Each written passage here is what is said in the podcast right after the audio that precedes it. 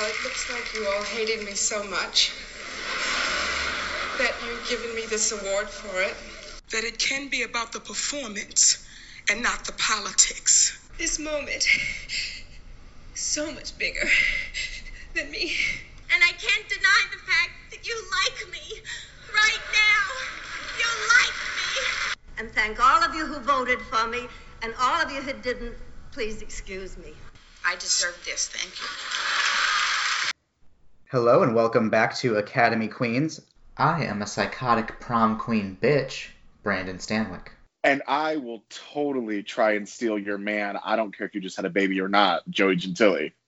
And we are here uh, with a new spin off series. Uh, we decided to try something different for our Patreon channel. And uh, right now, the working title I'm going with is Alternative Ballot.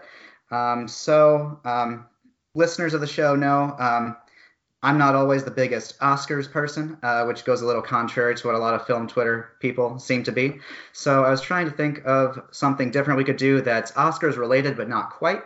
And um, we're here testing out this alternative ballot where Joey and I will be creating um, a new ballot uh, for the Oscars um, in a given year in a given category. And the rule is we are only able to nominate people that were not nominated in real life in that category. And this year, or this week, we are doing 2011 lead actress. So, Joey, how are you feeling about it? I'm good, but I'm I'm kind of laughing on the inside because I can already tell we both have someone who we agree should be there. But the the best part about this, like per usual with our regular episodes, is we don't have any idea where we're putting people, and in this case, we don't know who either of us chose other than our own choosing. But I can tell you right now, we both think Charlize Theron and Young Adult should be in there somewhere. Right. So if uh, I'm not sure if the listeners caught on to um, the intros or if they're um, up to date on the film Young Adult, but yeah, both of our intros are from Young Adult, which implies that both of us have Charlize Theron somewhere in our ranking, um, but we don't necessarily know where yet, and that'll come in time. And the best part about that, again, we were, we've always said like n- neither of us know who we chose. When we go into this for our um, uh, our intros, we we'll usually text each other like, "Hey, I have an intro from this movie or this movie." But today we were like, "Hey, we just have an intro. Let's just do it." And it both ended up being young adult, and I think that's amazing. Yeah. And 2011 is So- a great year. I mean, the, one of the reasons that we picked this one is because there are so many snubs from this Oscar season. Um, There are several people who a lot of people are adamant should have been nominated, and I'm sure we're going to go over many of them today. So, um, 2011 was a year rife with great lead actress uh, potential. So it's going to be fun to go through it and see um, how we line up or don't line up at all. And uh, I can definitely talk more about it when we get to uh, next season of 2011. So I'll just give you a little teaser of it in this episode. But this was the Oscar year and ceremony that I lived in LA. So I Mhm. have a lot of insider information because I was working in marketing for the Viper Room at that time. And it, yeah, I've got some goodies for you guys, in, or what is in store for you guys today. Very nice. Yes, yes. But speaking of the Academy Awards, yesterday was the big day. Right, we're recording this the day after Parasite uh, took the big prize. Do you know what feels fucking amazing when the best director and the actual best picture of the year win the best picture and director Oscars? That seldom happens. So very seldom does it happen, but God, does it feel good. Yeah, I was pretty excited uh, when Jane Fonda read that that news. Yes, yes. It, it's. I was so hoping either her or Sigourney were going to be doing Best Picture, and God, did neither of them disappoint though. Right. They both had really good categories. Yeah, I enjoyed Sigourney's presence quite a bit. I hope she makes a comeback to the Oscars season competitively. For sure. And I would I just gotta say I really liked the last two um shows uh regarding no host, especially yesterday. I really enjoyed everything about the show. Like there was not a moment where I was like bored, and there was not a moment where I was like, "Oh my god, this is dragging." I loved the pace of it. I think they need to stick to the Os- or the hostless um, Oscars. Um, what what do you think about that? Um, I'm a big fan of the no host. Um, I was a big proponent of it last year um, before they'd even announced that there was going to be no host. I was big on the no host train. Um, I I thought it flowed pretty well. I could have done without um, Steve Martin and Chris Rock's little bit, where it seemed like they were trying to shoehorn in some sort of hosting duties to a couple people who didn't have duties for the entire show, and it seemed kind of half-assed. Um, and also, just on a weird note, did not care for Chris Rock's vaginas comment um, when Steve Martin made the comment about uh, the directing lineup seems to be lacking something, and Chris Rock said vaginas in reference to women not being nominated. And yeah, that's a fair criticism. Women should absolutely be nominated. But I think it's also important to keep in mind that not all women have vaginas and some men have vaginas. Vagina and woman are not exactly synonymous. So I feel like that's something that um, more people need to understand. So that kind of um, rubbed me the wrong way in that moment. But overall, um, I thought it was a pretty solid show. I didn't have too many complaints about it. I thought it was funny when there were presenters for the presenters instead of just the presenters coming out. Yeah, that seemed unnecessary and probably ate up a few minutes that um, could have just gone to trimming the fat a little bit. But um, overall, it was a pretty decent show. Yeah, I gotta say my favorite quote unquote bit of the night was Maya Rudolph and Kristen Wiig. Um, I think they're amazing, and if you're going to bring hosts in, it needs to be a duo that has such chemistry as those two.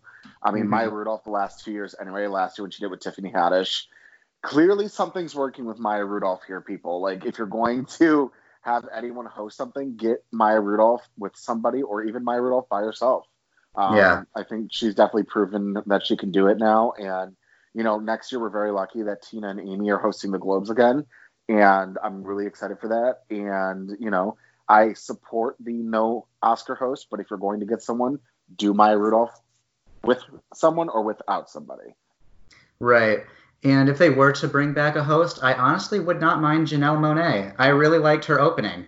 Yes. And her, her little um, bit with uh, Billy Porter. If they ever wanted to co-host an award ceremony, I would actually be interested in what they would do and what they would bring to it. So that was a nice little way to open the show. And I also really enjoyed that they decided to honor movies that were not nominated, like Us See, and Midsommar. I was actually just going to comment on that. I kind of sided with the film Twitter that found it very odd to put films that weren't nominated up there because usually, like, if you have a bit like that, it's honoring the films that are nominated. So I'm very mixed on that. But all in all, I thought the Janelle Monáe side was really well done. Mm-hmm. So, but see, this is why we give you different points of view with different, you know, different people. Because if we're all the same, it's fucking boring. You know, yeah. I mean? we already gave you the same on young adult, which wasn't boring, but you know, maybe this ends up being the most boring episode because who knows? This could be the one where you and I both agree not, not only in who should have been nominated, but the lineup. Without like even knowing who the other one right. has. That would be weird. That'd be funny. I don't think we will right. though. No, I know we, we definitely we definitely probably have at least two who agree here um, that we'll both have, um, but we'll see what happens. But shout out to Andrew Carden for also inspiring this in a way because the way we're going to start this off is we're going to give you essentially who almost made the cut with three actresses that um, we definitely almost could have put in our ballot but would not essentially make the final five. Right. So a little honorable mention in a way. And so um, my honorable mentions just might make Joey's top five and vice versa. So right. um, this is a nice little teaser for what could or could not be coming soon. Yes. Well, do you want to start it off or do you want me to start it off? Sure. So um, I have three actresses here. Um, I'm going to start it off with Leila Hatami. Um, she was um, in A Separation this year, uh, which I believe won Best Foreign Film. Um, she's quite compelling in the film, and the film is quite important. I would highly recommend people seek it out um, if they have not. Um, the second honorable mention I have is Elena Anaya um, in The Skin I Live In, a Pedro Almodovar film uh, with Antonio Banderas. It's very creepy, uh, very thrilling, um, a really good um, performance from Banderas as well. And my third honorable mention is uh, Sharni Vinson, who is in You're Next, um, a little horror slasher film where she plays this sort of super final girl and it's a very physical performance and um, she's quite a hero uh, in the film and it's uh, very easy to root for her. So yeah those are my three honorable mentions who did not quite make my cut but deserve shout outs anyway. Well i'll tell you what right off the bat we're not aligning anywhere with our with our honorable mentions because i'm going to start off with michelle yeoh in uh, the lady. Um, in the lady michelle plays uh, a leader who leads the burmese people to freedom it was a wonderful little film that gained zero traction despite it having a giant for your consideration billboard on Sunset Boulevard. Um, it is wonderful and it would have been a great, uh, essentially in modern day without her having any nominations, still a first nomination for Michelle. So Michelle Yeoh almost made the cut. Um, Saoirse Ronan and Hannah. Hannah, I think, is Saoirse's greatest performance she's given in her career so far. Um, it is an amazing, amazing psychedelic uh, European action film, action thriller, where she plays a prodigy spy and kicks major ass. And I think it's a great transition from her essentially being a child actor to adult actor. And then finally, uh, a Depero, I'm going to fuck this up. Adepero Oduye and Pariah um, which was a great telling of a young black lesbian character who is essentially uh, ostracized by her family and has she has to find her own way in life and essentially get her own um, create her own family like most lgbt people have to end up doing. So those are the three for me who almost made my ballot. Very nice. Yes yes. But the rest of this way out, you guys, is kind of going to be essentially we're listing our five through one. Again, we don't know who it's going to be for either of us. And we're going to list them the way we did last month's best picture by taking turns. So, if I may be so bold to start here, um, is that okay? Yeah, go for it. Perfect. At number five, who actually made my ballot this year, I have uh, Kirsten Dunst as Justine in Melancholia. She wins uh, Cannes Best Actress and she wins the National Society of Film Critics for Best Actress, but she's nominated at New York Film Critics and the LA Film Critics for Best Actress. And very almost very closely actually got an Oscar nomination here, but I think Lars von Trier kind of de- derailed that for her. Uh, if you don't know what we're talking about, do your homework. I really don't want to spend too, too much time on him talking about that controversy, but Dunst as Justine in Melancholia is Melancholia is this beautiful science fiction love story um, that's very problematic in the sense of the family is at war with each other throughout what seems to be this entire thing. None of them see eye to eye. There's these beautiful relationships that like pop up with um, Dunst's character with like random members of the family, but as a whole, the family is a mess. Um, and it's essentially about uh, surrounding yourself with love and loved ones at the brink of extinction.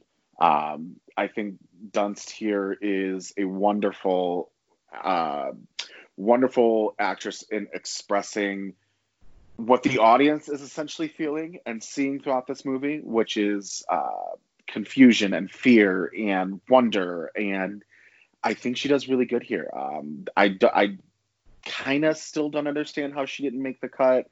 Um, but this was definitely a, uh, a year that was very political for many reasons, and we'll talk about that when we actually get to the uh, actual episode for this. But yeah, Dunst as Justine makes my number five. Kirsten Dunst is so underrated. I feel like she is one of the most underappreciated actors of her generation. Mm-hmm. Just in general, I think she's yep. she's usually always great whenever she's in something. Like I loved her in Fargo when she did the second season of Fargo. And mm. um, I think I read recently that one of the reasons she doesn't get as much awards acclaim as she probably should is because she's one of those people who doesn't really enjoy playing the game. Yeah. So I think when she just got her her star on the Walk of Fame, or she did the hand the handprint thing. Star, yeah. Yeah, and someone asked her how she felt about that, and she was like, huh, "I don't really like campaigning and politics, so it makes sense." And I felt I felt kind of bad for her because if awards were truly based on merit, she would absolutely be at least nominated for something by now. But Yeah. it's not I the mean, way it works. If awards are truly based on merit, Alfre Woodard would have would have won an Oscar yesterday. Yeah, true. Or at the very least been nominated. Mm-hmm. So Who um, do you have for your number five? My number five is for uh, Juliette Binoche, who was in Certified Copy. Now, if you look up Certified Copy, it'll say it's a 2010 release because that's when it premiered at Cannes. But it received its Oscar qualifying run in the United States in spring of 2011. So um, this is the year she would have been nominated had she been nominated. So that's why I'm considering it 2011. Um, Juliette Binoche wins at Cannes for Best Actress, and that's pretty much the main recognition she got, aside from a handful of critics and festival awards. In Certified Copy, uh, Binoche plays a woman who doesn't have a name. Sometimes you'll see it written as Elle, which is the French uh, feminine pronoun, but she's never named in the film. And she plays a French woman who is leading a British writer through the Italian countryside for the duration of the film. Um, this is a very fascinating film. It's also a very enigmatic film. I know a lot of people who say they don't understand it. A lot of people don't finish the film because they don't, they can't follow it or they're not entirely sure what they're watching. And um, I kind of have a theory about that. Um, the man who directed it is um, Abbas Kiarostami, I believe is how you say it, but I'm not positive. Um, he kind of takes a lot of classic films from the past and a lot of our contemporary films and sort of combines them into one. Like at times, this movie feels like Richard Linklater's Before trilogy, and it also kind of feels like Wong Kar Wai's romance films and basically a lot of the Mediterranean romance films of the 60s. I mean, it's two people walking and talking through Europe for 90 minutes. It's basically that same setup. Um, what makes this film so interesting is the timeline. When you first meet these characters, you think they're meeting for the very first time, and perhaps they are. And yet, somehow, by the end of the movie, and this movie only takes place over the course of one day, they're a married couple with like a 15 year old child. And Wait, what? Exactly. A lot of people find this movie very confusing. Now, Juliette Binoche, in an interview, said that she um, comprehended the film as being a relationship in super fast forward. That it might only take place in our time over the course of a day, but in some sort of alternate reality, it's actually been 15 years or so. I kind of go by the idea that this film, this story is unstuck in time, sort of unbound by time in a very Kurt Vonnegut way. So it both takes place in the past, present, and future at the exact same time. And I think part of what makes this movie work for me is actually Binoche's performance. She's very specific in her performance and yet vague enough to leave room for interpretation. And I think so much of this film's success hinges on her performance and how she's able to anchor it in any given time period or in any rate of time simultaneously. It's a very fascinating film. I highly recommend people check it out. It was on Hulu or Prime for a while. I'm not sure if it still is, but it is definitely a movie that confuses a lot of people. Some people don't even finish it because it's it's a very um, intellectual film, for lack of a better word, and um, I dig it. And I think Binoche is one of the reasons I like it so much. So she made my top five. I should definitely try and see this movie now because you've intrigued me. I believe it's in the Criterion collection, so it might be on the Criterion channel. I'm not sure. Um, otherwise, it's pretty accessible um, through uh, Criterion DVD. I'm sure your public library will have it, for instance. Um, it's definitely worth checking out. You have been listening to a clip from one of our Academy Queens bonus episodes. If you would like to hear all of this episode and the rest of our sensational bonus content, please prance on over to patreon.com slash academyqueens and join our queendom.